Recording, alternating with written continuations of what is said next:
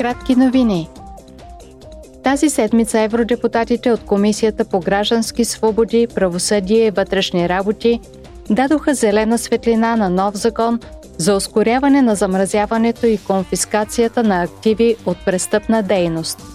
Новите правила ще обхванат и трафика на огнестрелни оръжия, ядрени материали и престъпления под юрисдикцията на Международния наказателен съд.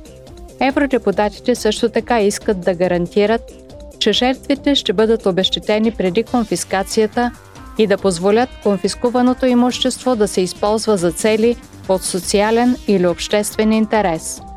Между 2010 и 2014 година само 2,2% от активите от престъпна дейност са замразени в Европейския съюз.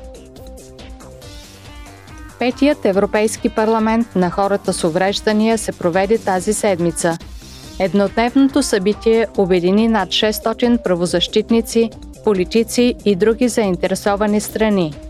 То служи като платформа за обсъждане на правата на хората с увреждания. Председателят на Европейския парламент Роберта Мецола откри събитието. Тя заяви следното – Мотото на Европейския съюз Единство в многообразието означава, че всеки трябва да има възможност да се включи в нашия европейски проект.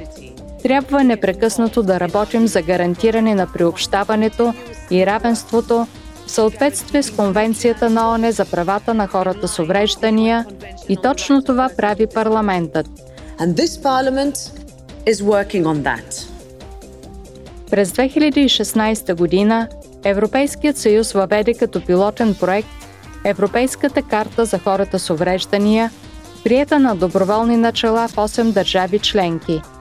Европейската комисия следва да представи законодателно предложение относно тази карта до края на годината.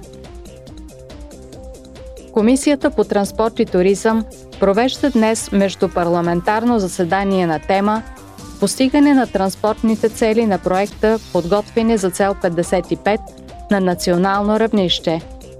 Целта на срещата е да се обменят мнения с членове на националните парламенти относно постиженията и опита на държавите членки по тази тема –